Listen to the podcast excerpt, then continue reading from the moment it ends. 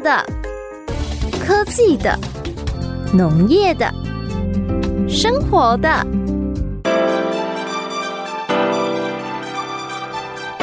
欢迎收听《快乐农播课》。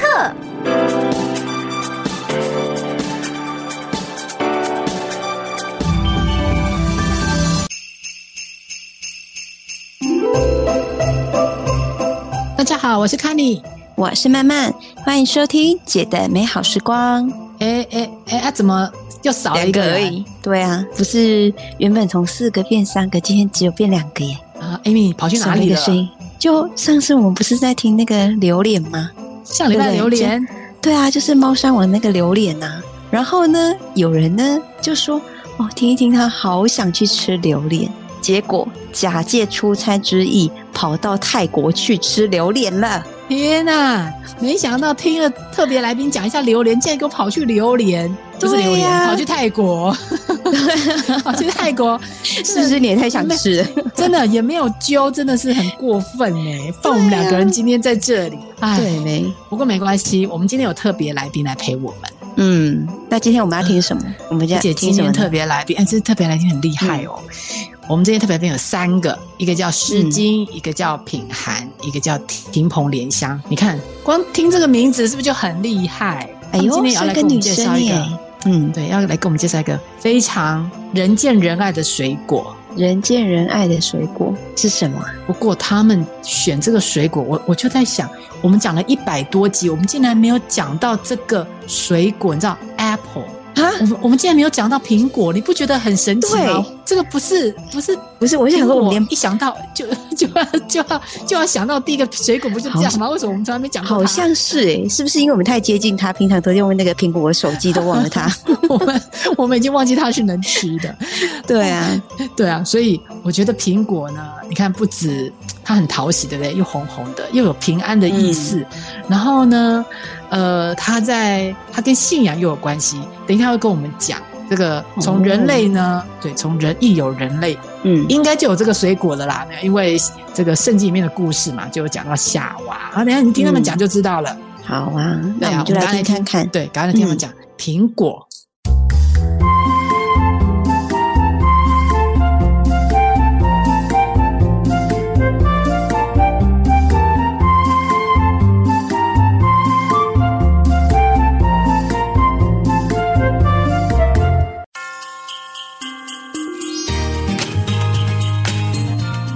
平心而论，聊日常，从诸神花园进到现代超市，影响人类历史与生活的那颗水果。各位观众好，我是诗晴，我是婷鹏，我是品涵。哎，婷鹏、品涵，我想要跟你们聊一个话题，但是在进到主题之前呢，先问你们一个问题哦：你们喜欢吃什么样的水果？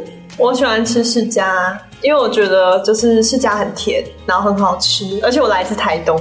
哦，那你家以前有种过释迦吗？我们家是租地给人种释迦，租地给人种释迦，听起来比种释迦还要厉害。是我失敬了，唉，没有啦，不要想太多。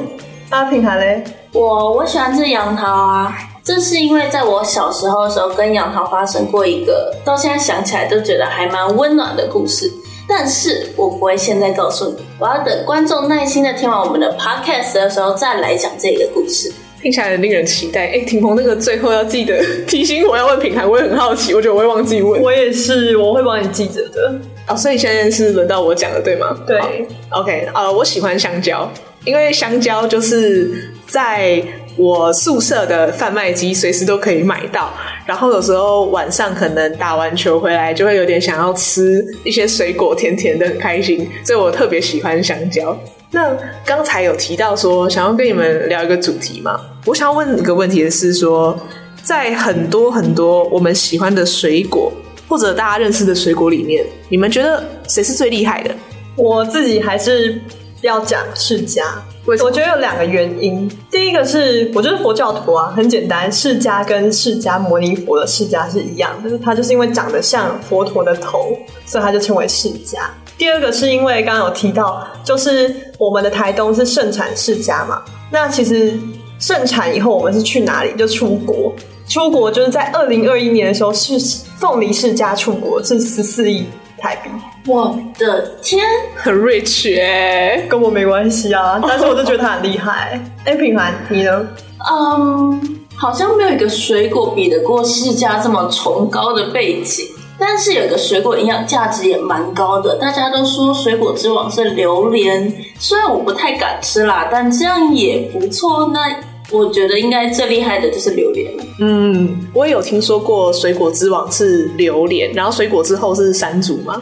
不过我自己觉得有一个更厉害的，它改变了人类的历史，也改变了我们的生活。我觉得最厉害的是苹果。为什么是苹果啊？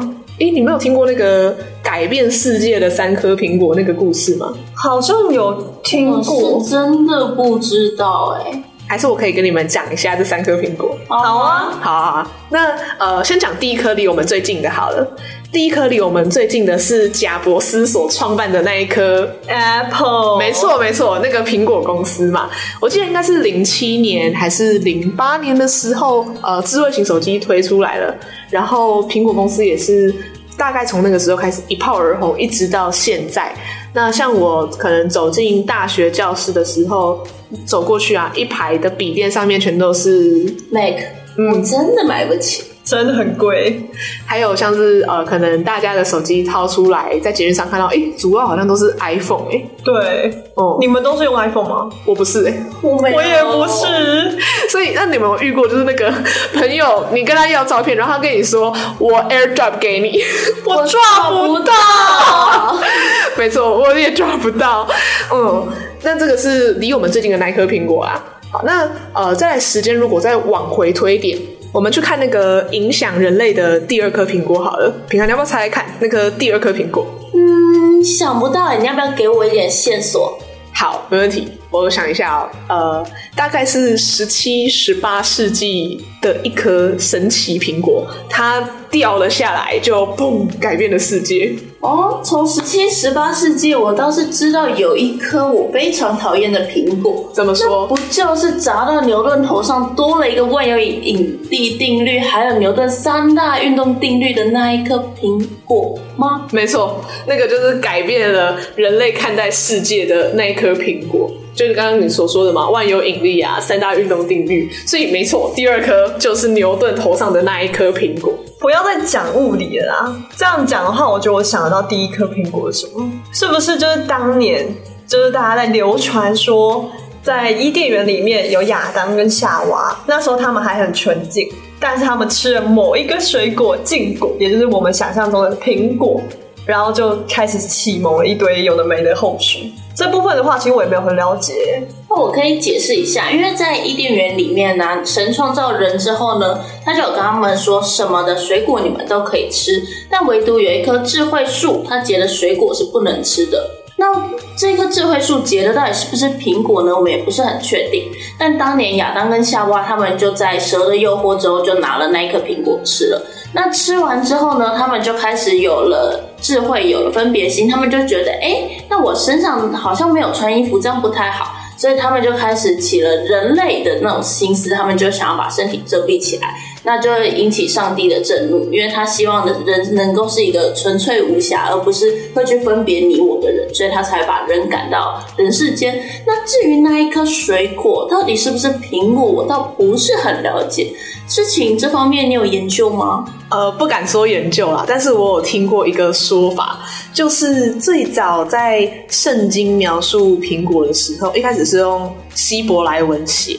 然后希伯来文那个时候其实使用的词汇并没有直指任何一种植物的果实，而是很泛称。它就是用，比如说我们说苹果、奇异果是一个很明确的词汇嘛。但在当时希伯来文写不是，它希伯来文只有描述说善知善恶树的果实。哦，所以他没有明讲，但是后来好像是说，在呃西方的学者们，他们要转译希伯来文变成拉丁文的时候，他们在果实这个词上面选用了当时拉丁文的苹果这个词汇。那有一说是。呃，他们选一方面选择了“苹果”这个词，另一方面呢，当时拉丁文的词语“苹果”跟邪恶的写法非常的相似，写法跟读音有有很蛮相似的，所以“苹果”就在那个时候也跟邪恶、贪婪、欲念扯上了边，一直影响到现在吧。这样说，我好像可以理解了。不过，你们没有有没有想过，既然书上没有说到底是什么水果，为什么大家都相信是苹果啊？这是不是因为我们对苹果有什么样的刻板印象呢？感觉听到现在都有点负面负面的事情，你觉得有可能是因为什么？你说为什么苹果好像都给人负面的印象吗？对啊，对啊，对啊，就是感觉在这些故事当中，我们刚刚提到的三颗苹果都跟欧美有关，你知道，就是在那个跟我们呃非亚洲地区有关，就觉得好像都是有点负面的状态。嗯，我想一下哦，我觉得在西方世界里面，确实苹果是比较负面的形象。我想到一个例子是，呃，古希腊，古希腊神话其实也有聊过苹果。嗯，那当时或许大家有听过特洛伊战争吗？有木马，木马木马战争。好，那有听过阿基里斯这个英雄吗？有这个英雄我不熟，但我知道腿上有一条很容易断掉的，那叫阿基里斯腱。没错，那个 就是那个阿基里斯。好，那这个苹果的故事是这样子的：阿基里斯他的父母亲，他的父亲呢，呃，是一名希腊英雄，然后母亲是一名希腊的神祇。那这两个人结婚的时候呢，办了一场婚宴。那婚宴的时候，你们会做什么？邀请一堆人来啊，邀请一堆人来嘛，对啊就开派对啊，吃饭，对不对？对啊，让他们来祝福我啊，不然我干嘛结婚？哎，喂哎，那我问一下你们哦，就如果呃有一天你们的好朋友办婚宴，他所有人都邀请了，你没有邀请，你没有被邀请到，你们怎么想？我一定去砸他场子。砸我也场是子，你也是吗？婷鹏？对啊，就觉得说，哎、我跟你我至少是好朋友吧，那、为什么没邀请我？哦来搞点事好了。哎，大家都很掌握人性哦。好，那刚才不是说到阿基里斯他的父母就是办了一场婚宴嘛？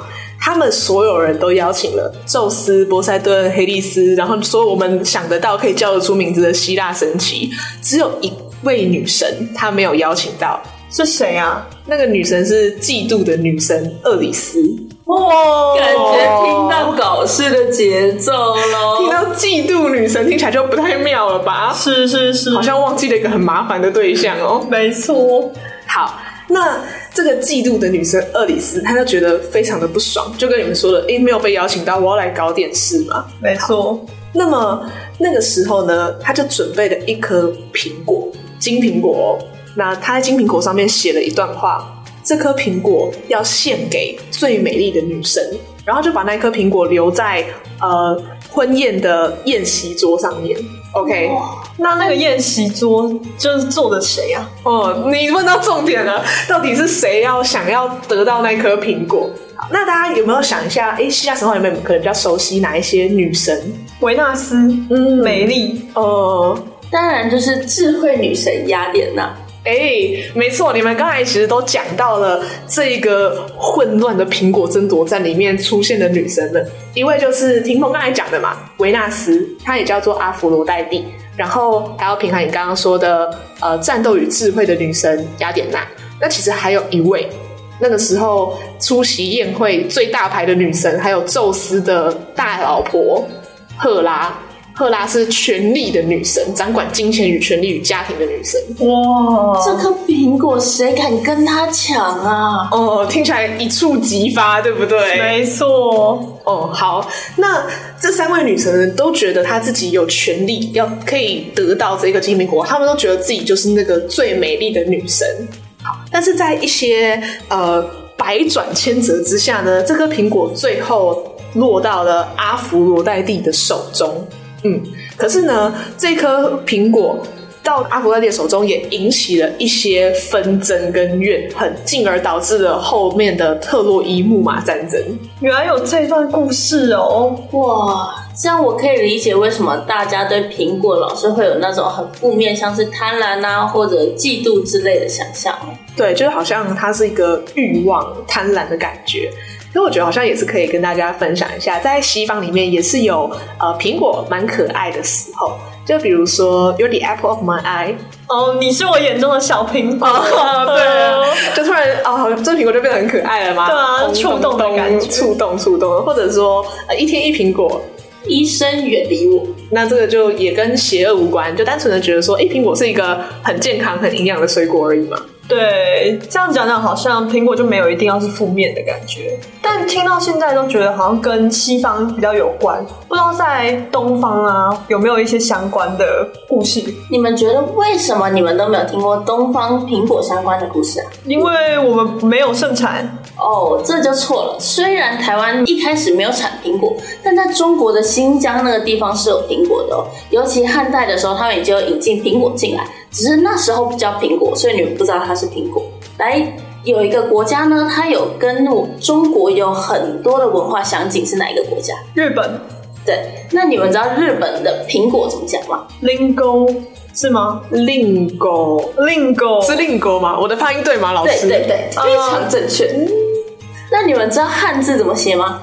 嗯，我记得是林琴。对，这是源自于中国，他们叫苹果早期叫林禽，因为他们发现苹果熟的时候很香，就会引鸟过来，所以叫林禽。哎，你讲的那个引鸟过来，是不是就是“禽”那个字，一个木在一个禽鸟“禽”，是这个意思吗？就是这个意思哦，原来有这个意思哦，我都没有想到会是因为就是它的香味而引起，就是有鸟兽来吃。对，虽然呢，就是林禽它的香味会引鸟兽来吃，但这还不是它最厉害的。其实，在中国有一个古字叫“奈”，它上面是一个木，下面是一个士，它是代表苹果，它就是比菱形再大一点的苹果。那这一个苹果，它有个非常厉害的东西。来，我们中国人最想要什么？平平平安？不不不，如果我是皇帝呢？Money money！哎呀，我都是皇帝，我肯定有钱啊！啊，长生不老，长不老。对，在早期的道教啊，他们会给仙人吃苹果，但不是一般的苹果。苹果有什么颜色？绿色、红色，对，还有一些比较偏黄色。那苹果我们会加白色。传说就是仙人吃的苹果是紫色的。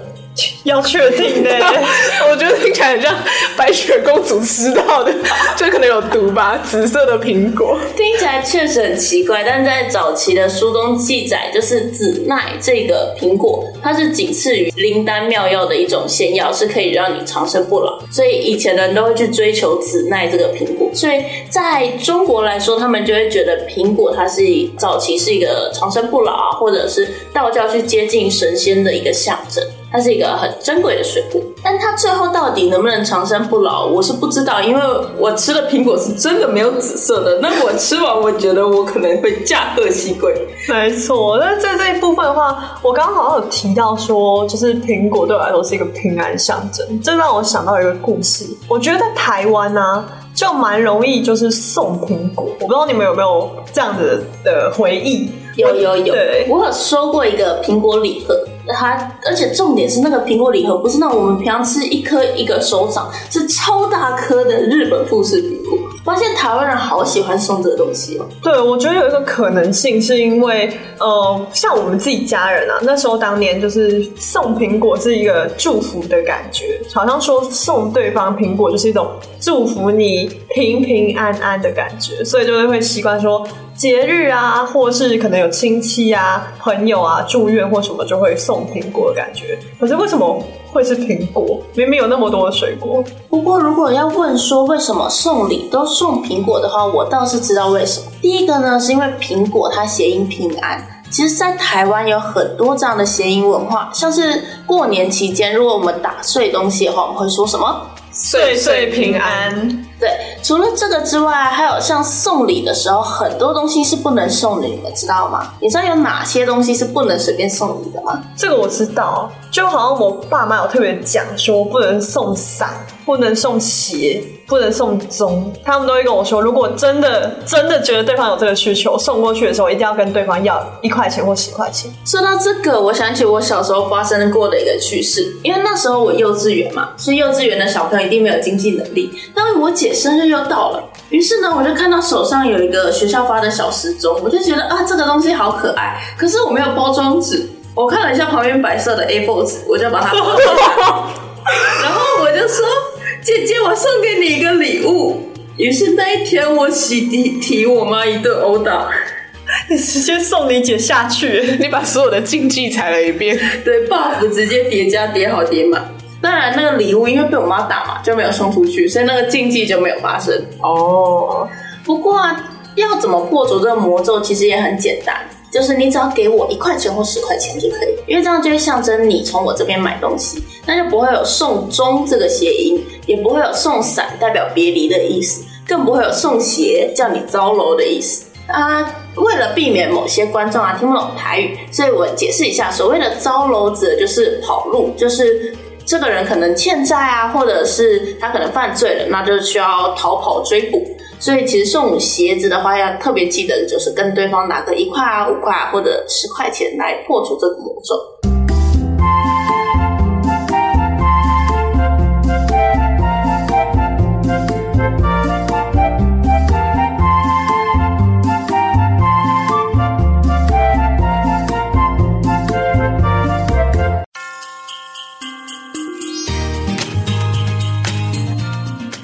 那我有点好奇，就是呃，您刚才有提到说很多为什么送苹果是呃，对我们来说是有平平安安的寓意，然后可能又有喜气洋洋的含义嘛？那呃，我很好奇，说到底在哪一些场合会出现苹果呢？有第一个场合呢，是人生中最重要的场合，就是在婚礼。但你们应该都有参加过婚礼的经验，你们有在婚宴看到苹果吗？呃，我只顾着吃，我只有对那个烤乳猪有印象，乳红鲟啊，米糕啊，没错，还有餐后的水果盘，那个苹果算吗？那个不算，那当然不是。其实很多人就是遇到的婚礼都是参加婚宴，但其实婚礼它既然是一个礼，那就代表它一定有规定流程。所以其实婚礼它其实从很早就开始了，新郎要先到新娘家去接新娘。那他在下车之前呢，他就会遇到一个小朋友端着盘子，上面可能用红色的包装纸或者是红包上面剪一段，然后包在苹果上，就会放了两颗苹果或者两颗橘子也可以，让新郎摸一下，象征着平平安安、大吉大利这样。那这时候新郎就会给一个红包。我想要当那个小朋友，我只要拿着。当年我们我我家很幸运，我有四个阿姨，我当了四次，拿好拿满，超多红包。而且会包多少？嗯，通常如果是给小朋友的话，他们会包少一点，就可能一两百而已。但是很多场合都会用到，一个婚礼你可以领很多次红包。哇，我觉得一两百对小朋友来说已经是巨款了。对，我来给大家盘点一下，刚下车要拿，对吧？嗯。然后进门之后啊，如果你是女方家的话，那他要去见新娘之前，他需要就是新郎过五关斩六将，所以你在整新郎的同时还有钱可以拿。快不快乐？想不想要？喜不喜欢？突然好想吃苹果。我们当年在整新郎的时候，就是那个新郎啊，他不喜欢吃苹果这类的水果，所以我们就做了一个三明治，然后里面放满苹果，然后让新郎吃完之后，他吃完给我们红包，就可以把新娘带走。当他带回家之后啊，下车之后也会有一样的行程，就是新娘她一样下车之后要摸苹果或者橘子，然后一样要给钱，那之后才能进到家里。哎，那除了婚礼之外，呃，苹果还会在我们文化中的哪些场合出现的？是只有婚礼吗？不，有一个场合会买很多苹果，不能只有一个，会很多颗。大家想得到吗？嗯，特价的时候吗？不，特价那个场合会买，但那一定不会只买苹果嘛，鸡蛋特价也买，牛奶特价也买，是拜拜的时候。我们国家在拜拜的时候，其实有很多禁忌，所以有很多水果是不可以拜的，因为我们要会去参考它的寓意。像梨子就不能拜，因为会有分离的意思。那我们平常拜拜最常见的组合就是苹果啊，或者橘子啊，甚至凤梨啊。所以通常有没有发现，你妈只要去拜拜，拜完家里一定会有一袋苹果，一袋橘子。甚至可能有一颗凤梨，嗯，这个比较常在可能像拜年的时候也会看到，或者说要呃可能祭祀的时候嘛，就是比较常出现。事情你说对了，过年的时候我们还会特别做一件事情，就是为了要好的寓意，所以我们会找几颗漂亮的苹果，然后凤梨还有橘子，然后用刚刚有说过，我们很喜欢用红布去包嘛，所以就会剪一大红包袋，然后贴在上面。然后这个水果盘就要放在靠近门口的地方，然后就会象征它可以旺家里，然后又可以大吉大利，然后又可以平平安安。所以确实过年的时候，一定除了拜神妖的苹果之外，还会有一部分是要放在家里镇宅的。所以那个时间就是要过年过到快完才能吃，你随便去拿是会被打手的，你知道吗？我完全不知道有这样的习俗，哎，是不是因为我是原住民？哎。除了这个之外啊，最近有一个很应景的事情要发生，很多人要考硕士，然后也有一些高中生，他们要考学测。这个时候啊，不免还是要迷信一下。你们知道有什么有名的拜拜组合吗？我知道，我们当年学校有给粽子，然后还有包子，然后还有一块小蛋糕。对，然后就说包高中啦，包高中。对对对，因为我之前高中的时候也是，我们学校会办誓师大会。然后，呃，誓师大会你们有办过吗？我们没有这么热血的东西，完全不知道哎，真的吗？好，就是呃，誓师大会的时候，我们就是每个班级都会有自己的班呼，然后大家就是轮番上去，全班一起在考前大喊你的班呼，然后我们老每班的班老师就会拿着那个。呃，棒槌用力的敲一下那个锣，我以为敲一下你一声，然后结束之后就会发给我们每个人一个包子，一个粽子，包高粽这样子。哦，我们当年好像是送一个。粽子的包包，然后它打开里面就是自己的印章。哎，我这一届也是这样哎。对啊，对啊，对啊。哎，不是啊，我们刚才不是在讲苹果吗？啊，对对对。到底苹果有什么组合是拿来做拜拜的？最常见的组合是苹果，然后跟橘子嘛。因为拜拜的时候如果没有特别要求什么，就是希望平安，然后能够吉祥。那如果我们刚说到就是考试组合的话，还有一个组合是萝卜好彩头，就相当于你中那个头彩。然后还有一个组合是会放芹菜跟葱，就希望你那个聪明啊、勤学啊。但最经典的组合就是苹果，就可能叠个五颗苹果啊、三颗苹果啊这样。就是我们拜的时候会是拜奇数，就是拜神仙的话是拜奇数。为什么？因为相当于奇数它是一个阳，代表阳性的组合，所以就是虽然红包我们包是包双数，但拜神拜的是奇数，拜祖先的时候拜的是双数。完全不知道，那把苹果叠起来是有什么含义吗？比较好看，对，就是比较比较好看。它还真没有什么太大含义，因为那个盘子就圆圆小小的，你不叠起来就放不下了。还以为又是什么谐音步步高升的，哎，这个说不定也有，但我还是真的不知道。不过我倒是在想啊，虽然苹果它是象征平安。但你有没有想过，送礼盒的时候，不是都会想说送越贵代表心意越重啊？苹果这么便宜，为什么要送苹果？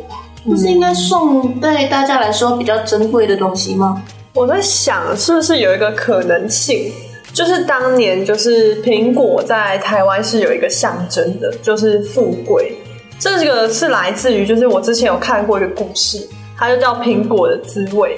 那他其实虽然故事里面就在讽刺说台湾社会的一些贫穷跟富贵之间的落差，可它里面就有讲说，在当年一颗苹果它其实是可以抵四斤米的，所以我觉得是不是这样的机会？天哪，一颗苹果四斤米，那真的是吃不起，难怪当时的人会觉得苹果很珍贵。哎，不过你们有没有小时候就是去上小学的时候，爸妈会给你十块钱自己买早餐？可能不是十块，可能五十一百啊。我有，我买苹果面包，苹果面包，我以前好爱吃，我也很喜欢。对，可是苹果面包里面有苹果吗？没有吧，吃起来没有苹果吧？我有翻过去看过它那个成分表，然后好像呃，我只有看到香精啦，是没有看到苹果，这是不是有点悲伤的事情？不会啊，老婆饼里面也没有老婆啊，牛舌饼也没有牛舌啊，太阳饼里面好像也没有太阳嘛。确实啦，但这那它为什么要叫苹果面包啊？品涵，你问了一个还蛮关键的问题诶。就苹果面包到底是怎么来的？你们要不要猜猜看？为什么叫苹果面包？嗯，我也不知道啊，因为我觉得吃起来是没有什么苹果的感觉啊。事情你觉得呢？嗯，还是因为他们觉得就是叫苹果面包比较 fancy fancy 的感觉。嗯，其实这两个都有一点点相关。就像刚刚品涵说的，其实苹果面包里面是没有苹果的。然后当年呢，就是会做这个苹果面包，是因为。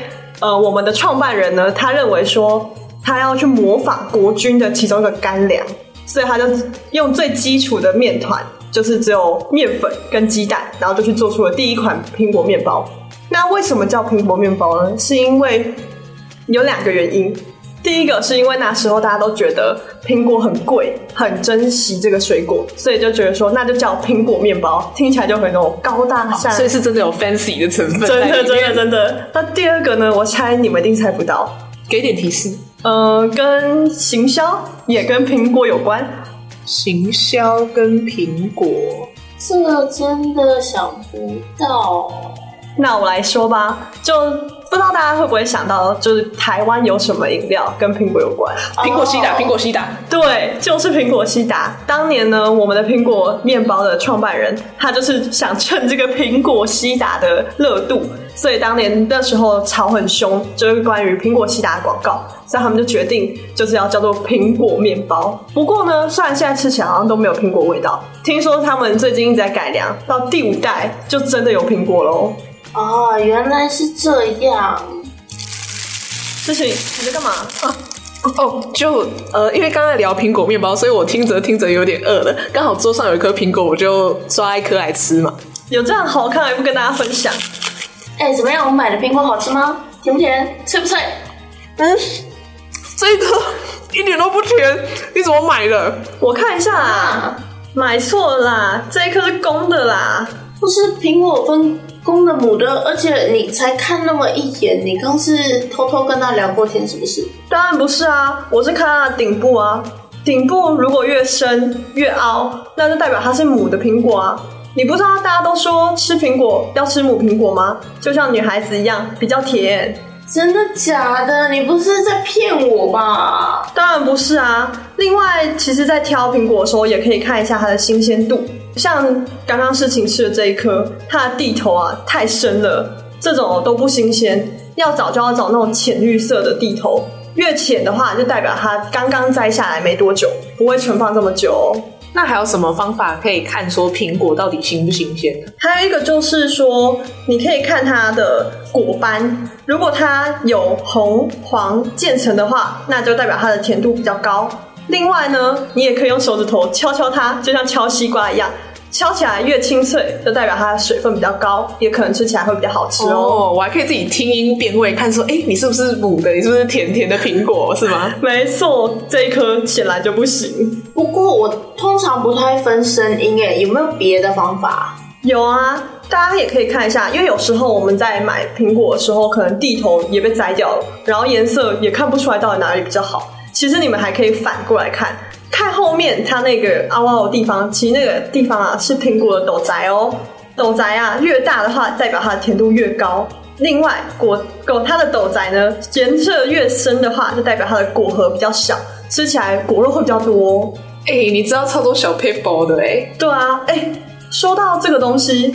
这一颗这么不好吃，你是怎么保存的？哦，就买回来，然后就放地板上。哎，不好意思，所以我刚刚吃的是你放在地板上的苹果，是不是？不是洗过了？哦，洗过了啦。嗯，那好惨哦。是不是你刚刚吃的那颗既不新鲜又不保存的很好哦。那你可不可以告诉我说要怎么保存会比较好？如果大家啊，就是买了一堆一堆的苹果的话，我们这边呢建议大家可以个别包装。先用呢纸袋一个一个把苹果装起来以后，再用塑胶袋在外面套起来，这样子它的水分就不会蒸发掉，就会吃起来会比较新鲜哦，一直都可以吃到甜甜脆脆的苹果。我觉得刚才说到的保存方法还不错，可是我觉得这样子听下来哦，就是好像有一点那么的包装过度了。我刚刚都说了，要吃苹果就要吃母的，人家就是小女生，要好好照顾。哎，不是我要说啊，谁喜欢伺候这种小公主？要我，我买果酱就好啦。哎，你也喜欢果酱吗？我也超常买果酱的，而且又很方便，保存可以很久。对啊，我平常都会买一些草莓果酱啊、蓝莓果酱啊，或苹果果酱啊。不管是拿早餐拿来配吐司啊，或者是平常配一些松饼，其实都蛮好吃的。只不过啊，有时候在市场买那些果酱，品质都很不固定。哎，你们有推荐的吗？这边要推荐给你是台大自产自销的苹果果酱啊！哎，你说的难道是台大山地农场的苹果果酱？那个东西会好吃吗？哎，好吃是理所当然的。听鹏说给他听啊，会推荐给你，当然是好吃啊！我们两个可是都吃货呢。好吃以外，还想要跟你分享两个特点哦。这个苹果果酱特殊的点，第一个呢是它没有添加防腐剂，所以你吃的时候不用担心会吃到一些奇奇怪怪的化学物质哦。对，第二个的话是它比起啊其他果酱，其实通常都是用砂糖啊、精制糖去制作，这个呢是用寡糖哦，添加了这个寡糖，除了它可以好吃，没有那么腻，它还可以促进你的肠胃系统。运作这样子这么说，确实还不错啦。像我这种漂亮的女生，当然是要吃那种能让自己变漂亮的果酱啊。哎，不过这果酱要去哪里买啊？这个苹果果酱现在有三个地点买得到。第一个呢是台大三地农场，在南投；第二个呢就是台大自己三地农场开的梅峰购物网。哎，平涵，我直接帮你查一下梅峰购物网上的苹果果酱。好啊。抱歉，好像库存不足，已经没办法下单了哎。不是吧？可是南头也太远了吧？所以我刚刚还说有第三个啊，第三个就是在台大自己校内就可以买得到哦。台大校内有两个地方在卖我们的苹果果酱，第一个呢是农业陈列馆，也就是台大农城馆；第二个呢就是在我们农政馆旁边有一个叫做农产品展售中心，那边呢也买得到我们的苹果果酱哦。这样真的蛮方便的，我平常下课就可以去买了。哎，不过说到果酱，你们平常都怎么吃啊？跟你一样啊，烤一个很好吃的吐司，对，就抹上去就吃啦。可是你不觉得吃久了很腻吗？我有听说，好像台大的果酱会有些人把它挖出来之后，在热水里面冲开，变成果酱茶在喝。哎，确实啊，其实果酱拿来冲果茶是很方便的事情。像是啊，现在天气不是蛮冷的嘛，你就可以准备一个红茶包啊，然后还有一个肉桂棒，那你就先用热水把肉桂跟红茶稍微煮一下，然后等到煮到香味出来的时候，你就再加一匙的苹果果酱下去，这样搅拌一下，你就有热的苹果肉桂茶可以喝了。当然啊，如果你没有果酱的话，你也可以把苹果切成薄片，然后再加一点冰糖啊，或者是砂糖下去。这样煮完之后，这样暖暖的一一杯啊，其实对女生来说其实特别的好哦。一来啊，苹果它本身就是一个温性的水果，它很补气啊，然后又对女生皮肤来说蛮好。因为苹果它本身是有果胶嘛，所以它对肠道好，皮肤就会好。那第二个就是因为肉桂它本身就是一个很温性的东西，所以像婷鹏，你不是很容易就是月经来会不舒服。对我现在就是在这个期间，对吧？这样就很容易身体不舒服，心情不好。但如果平常你有喝一些这种温性的东西啊，喝多了之后，你像我，我其实就不太经起来不太不舒服。这其实是一个蛮好的方法，你回去可以试试看。所以我可以这么说，就是苹果要吃母的，那吃了以后，我们这群可爱的小女生也会变得很健康。对，它真的会跟母的苹果一样漂亮又甜美。哇，品涵，怎么会是你问我们苹果果酱怎么吃？你比我们会吃太多了吧？真的，开玩笑，身传小厨神不是叫假的，好不好？哎，讲了这么多，我们要不要再讨论一下？所以大家都认为苹果是我们的 king 吗？嗯，刚刚听了这么多苹果的故事，确实，我们的生活跟苹果都脱不开关系。在开头的时候，我不是说过我有一个小故事吗？虽然是杨桃的故事，但其实这故事里面主角不止杨桃，还有苹果。其实这是发生在我很小很小的时候的故事。那时候我想一下，好像三岁还四岁吧？你们有这么小记忆吗？没有哎。那时候感觉好像还在哇哇大哭吧，我应该也没有记忆。所以啊，会有记忆就代表这件事情真的让我印象非常深刻。细节呢，我记不太清楚，好像那天早上就是跟我爸妈吵了一架。然后，虽然我也不知道小朋友到底可以因为什么吵架，说不定也有可能是我又调皮被骂了这样。那后来我爸妈就去上班了。那你知道三四岁的小朋友最擅长什么吗？哭。对。吵架之后，大人就是哭，从白天哭到黑夜，我就一直狂哭。然后哭一哭之后，我发现，哎，天逐渐黑了。可是你们都知道嘛，我有个姐姐啊，怎么可能我哭，然后我姐都不在呢？她应该会找你查哦。这倒没有，这是我姐姐难得很温柔的时候。那那时候天黑了之后，我要开灯的时候，她跟我讲说：“哎，先不要，姐姐带你去找星星。”我想说。哎，听起来好像很好玩呢。有人捡过星星吗？摘过星星吗？怎么可能啊？它在天上，又不是画故事。对啊，你以为是男生在告白哦？我带你看一辈子的星星。呃，先不要，这个听起来渣男，标准渣男言论。所以那个星星到底是什么？那时候因为我是小朋友嘛，就童话故事一定会相信，所以我姐那时候就拿着手电筒带我去找。那杨桃它的形状是不是就很像星星？对啊，五角星。对，所以那时候我就跟我姐就是到处找星星，她就把家里我妈之前买的杨桃全部藏起来，然后我们就拿着手电筒到处找，她就看到哎这里有一颗星星，那就捡到那个小袋子里面，然后就哎棉被里有一颗星星，枕头上也有，沙发底下也有。然后这样玩了很久之后，天空里面除了星星还有什么？月亮，对吗？那月亮有什么水果是圆的？橘子啊，哎，应该是那个吧？苹果。对，那时候我姐特别把苹果放到比较高的电视机上，因为月亮会在比较高的地方嘛。然后那时候看到那个苹果的时候，我就觉得哇，有种我人生圆满，捡到很多很漂亮的小星星，还有一颗高高挂着的。月亮，然后摘完那个之后，我就真超级无敌开心了。所以现在我特别喜欢的水果就是杨桃跟苹果。哎，这样听起来真的好体贴哦！你姐姐对你真好。对啊，这真的就是很温柔的一个人。我也没想到你还有这样子的故事。那我觉得听起来对你来说，杨桃应该还是会那个你心中最特别的水果。但我也发现到苹果，它偷偷的出现在你的日常之中，也变成了你生命经验的一部分。我想到的是，我们今天聊了这么多苹果的事情，也听了很多的故事。那么，它从远古的诸神花园，从亚当到夏娃，一直到现在。甚至它可以成为我们小小的日常经验里面的一部分，让我觉得说，哎，水果跟我们之间的关系其实也是很紧密。对啊，像我们刚有聊到，在以前中国的人啊，他们会把苹果象征为长生的意义。那到了台湾呢，我们会觉得它是一个平安啊，或者是很吉祥如意的象征。其实啊，如果你抛开这些不谈的话，你单纯看苹果，就会发现啊，它就是一个六颗一百块的水果。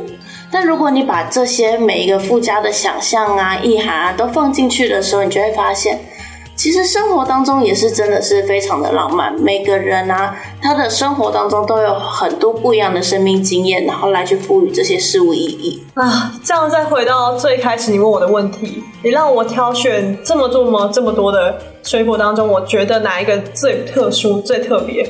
再选一次，我感觉我会偏向苹果。哎，不过如果是我的话，针对我自己的经验，我可能还是杨桃哦。嗯，我觉得如果我们再回到一次最初的问题，哪一个水果你觉得最厉害、最特别？我想每个人心中一定都有不同的答案。那其实我们也并不是一定要说苹果就是最厉害的那一个。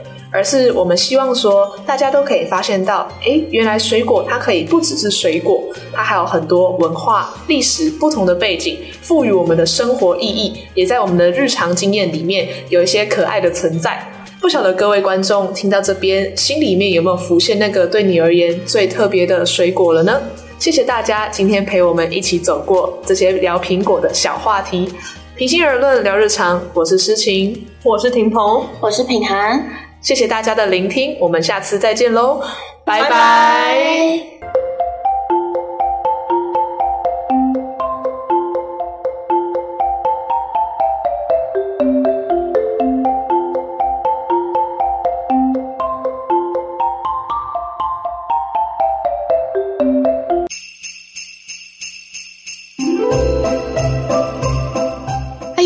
实在讲的太精彩了，我真的没想到哎，真的真的我真的没想到，原来苹果面包竟然里面没有苹果，难不成老婆饼你会里面会有老婆吗？